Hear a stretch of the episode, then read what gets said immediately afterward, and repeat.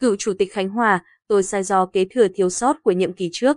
Bị cáo Lê Đức Vinh, cựu Chủ tịch Ủy ban Nhân dân tỉnh Khánh Hòa nói mình không có hành vi vi phạm mà chỉ thiếu sót về trình tự thủ tục. Sáng mùng sáu tháng tư, Tòa án Nhân dân tỉnh Khánh Hòa tiếp tục phiên xử các cựu quan chức tỉnh Khánh Hòa bị truy tố tội vi phạm các quy định về quản lý đất đai.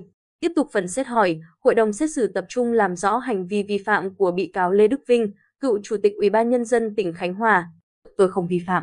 Hội đồng xét xử viện dẫn cáo trạng cáo buộc ông Lê Đức Vinh, khi giữ chức Phó Chủ tịch Ủy ban Nhân dân tỉnh đã có nhiều nhiều vi phạm nghiêm trọng trong triển khai dự án biệt thự sông núi Vĩnh Trung do Công ty Trách nhiệm Hữu hạn Sản xuất và Xây dựng Khánh Hòa làm chủ đầu tư.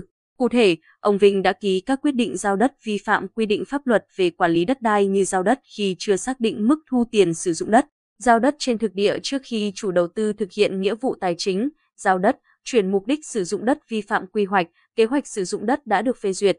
Ông Vinh ký quyết định cho phép công ty Khánh Hòa chuyển mục đích sử dụng một trăm chín mươi sáu nghìn một trăm chín mươi tư mét vuông từ đất rừng sản xuất sang sử dụng vào mục đích đất ở, đất có mục đích công cộng để thực hiện dự án khu biệt thự sông núi Vĩnh Trung, vi phạm quy định pháp luật về quản lý đất đai.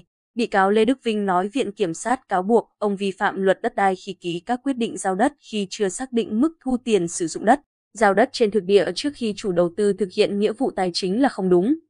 Tôi không ký bất kỳ quyết định giao đất nào đối với dự án này.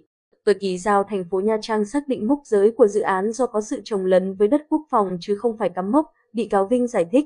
Bị cáo Vinh nói ông cũng không sai khi ký quyết định cho chuyển mục đích sử dụng đất của dự án với lý do đã căn cứ vào luật đất đai hai nghìn không trăm mười ba và nhiều quy định, văn bản khác, trong đó có tờ trình của Sở Tài nguyên và Môi trường. Thời điểm tôi ký quyết định cho chuyển mục đích sử dụng đất, đã có nghị quyết của Quốc hội về quy hoạch sử dụng đất cấp quốc gia, trong đó có Khánh Hòa. Khi đó đã có điều chỉnh quy hoạch, trong đó có đất ở nên tôi ký cho chuyển mục đích sử dụng. Tôi không vi phạm luật đất đai. Tôi không vi phạm kế hoạch sử dụng đất, bị cáo Vinh nói. Hội đồng xét xử, đại diện Viện Kiểm sát nhiều lần viện dẫn các tài liệu, quy định phân tích cho thấy ông Vinh ký quyết định chuyển mục đích sử dụng đất khi chưa có quyết định phê duyệt của chính phủ về kế hoạch sử dụng đất của tỉnh Khánh Hòa, trái quy định pháp luật. Dù vậy, bị cáo này vẫn khăng khăng cho rằng mình không sai. Tôi có phần đúng, có phần sai.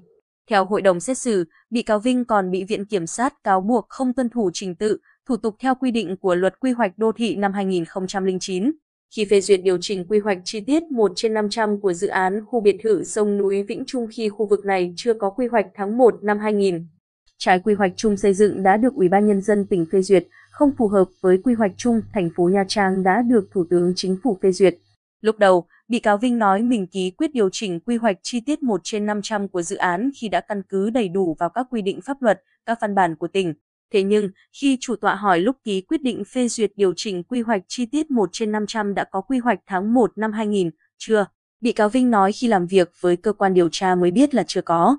Lúc đó, việc quy hoạch tháng một năm hai nghìn không thuộc trách nhiệm của tôi, ông Vinh nói. Hội đồng xét xử dẫn các tài liệu cho thấy ban đầu đây là dự án trồng rừng cảnh quan kết hợp du lịch sinh thái, không được xây dựng nhà ở.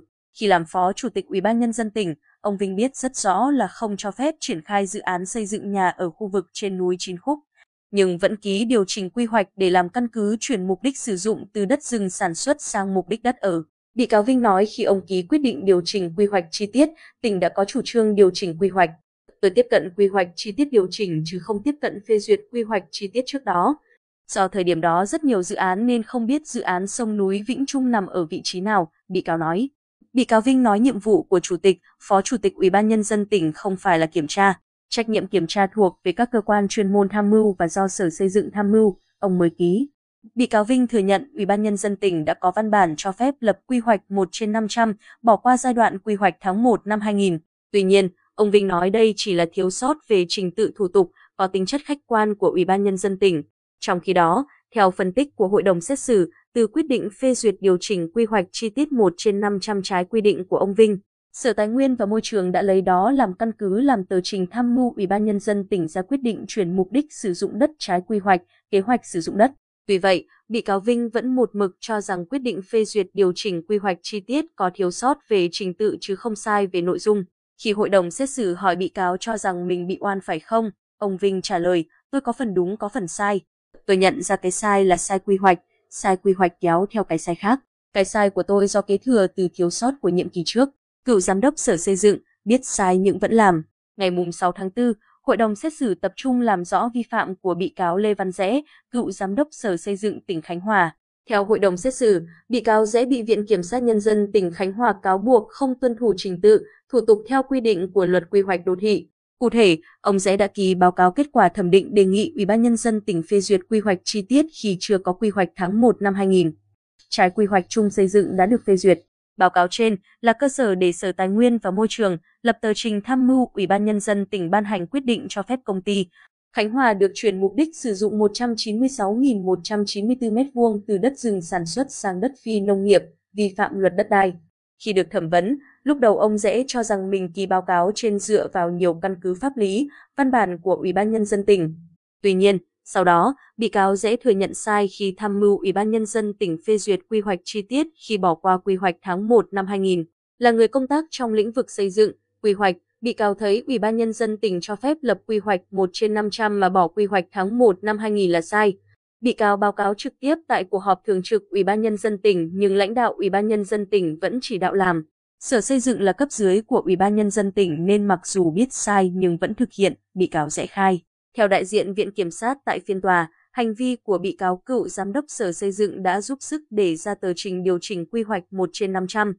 Nếu không có văn bản của bị cáo thì không có quyết định phê duyệt điều chỉnh quy hoạch chi tiết, quyết định cho chuyển mục đích sử dụng đất trái pháp luật, Kiểm sát viên nói.